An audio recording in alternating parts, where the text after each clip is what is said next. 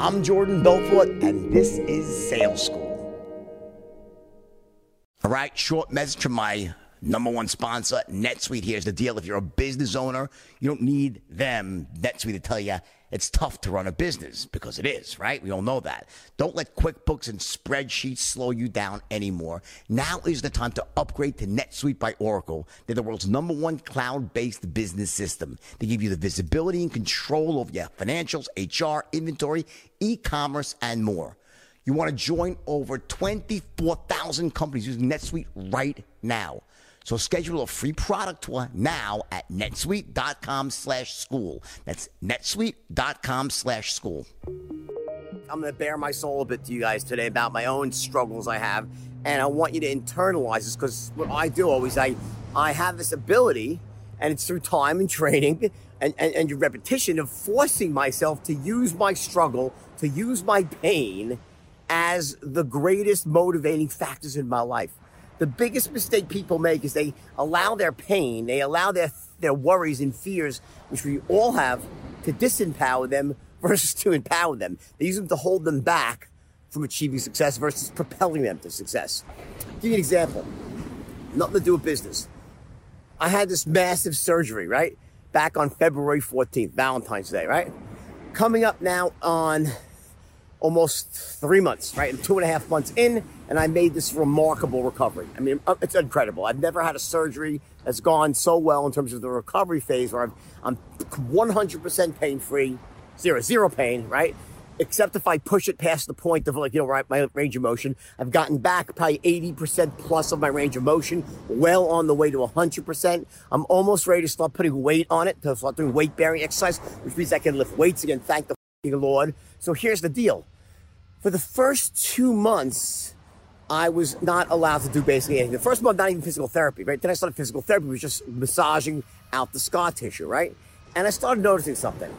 No, that when I looked in the mirror, I hated what I saw. Fucking hated what I saw. I looked in the mirror, looked at my body, my everything. I'm like, oh my god, what is? I'm getting old. Look at my body's no more. I'm getting fat, and I said, really looking at you know. And, you know, once you get into that mindset, it's almost you can f- find anything wrong with yourself and magnify it, right? And I got the clearance to start doing this, you know, going out and walking, biking, maybe some lower body exercises for the last month. I, I could have done it, right? And I couldn't get myself off the mark. For whatever reason it was, I, you know, every day I'm going to start. I'm I just couldn't get myself off the mark. Now, obviously, as you know, I never stopped with my business. I always was able to focus on that because that's a must. I have no choice there, right? But for this elective aspect of my life, my, you know, my, how I feel, how I look, how I essentially feel about my body, I let it go longer than I should have. And, and I, in the last two weeks, I, I, I just got so miserable about it. Just how I felt, how I looked, how I felt in my clothes.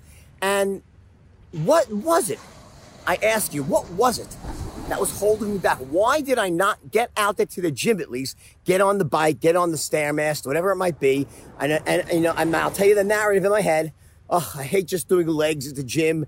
To me, it's you know I'll, I'll wait till hey, just give me four more weeks when I can start doing weight, weight bearing on my upper body, so I can go to the gym and do a full routine and blah blah blah. That was my story, right? I was telling you it's also not it's still cold yet. I can't really go on the beach to do my walks I like. All the reasons why. But you know what it really was? One word. Tell you what it is inertia. That's what it was. And it's what's holding you back from getting what you want in life too. Inertia, meaning Newton's old law, like an object in motion tends to stay in motion. An object that's stationary tends to stay stationary until a force is exerted upon it. And by the way, when a force, when an object is in motion, the force needed to, to move it is much less than when you have an object that's stationary to actually get it moving. It takes more effort to get something in motion than to push it faster. You get it?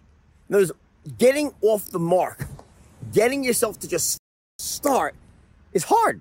And I won't deny it can be hard because it, it's like you, are for whatever reason, it, it shouldn't be. Because what should be so hard about just getting started something? Because it really should be no easier than just continuing doing something.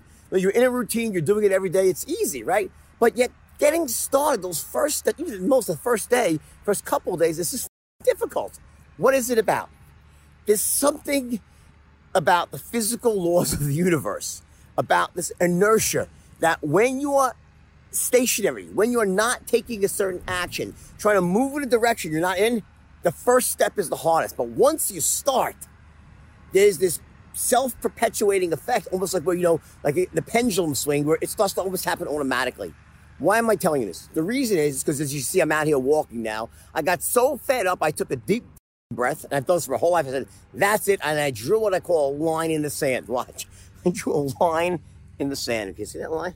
That's my line in the sand, right? What was the line? The line was, I'm not to allow myself to go one more day without taking some action to get myself back in shape.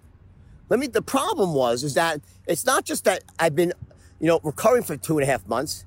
There was a year before this, I couldn't use my arm.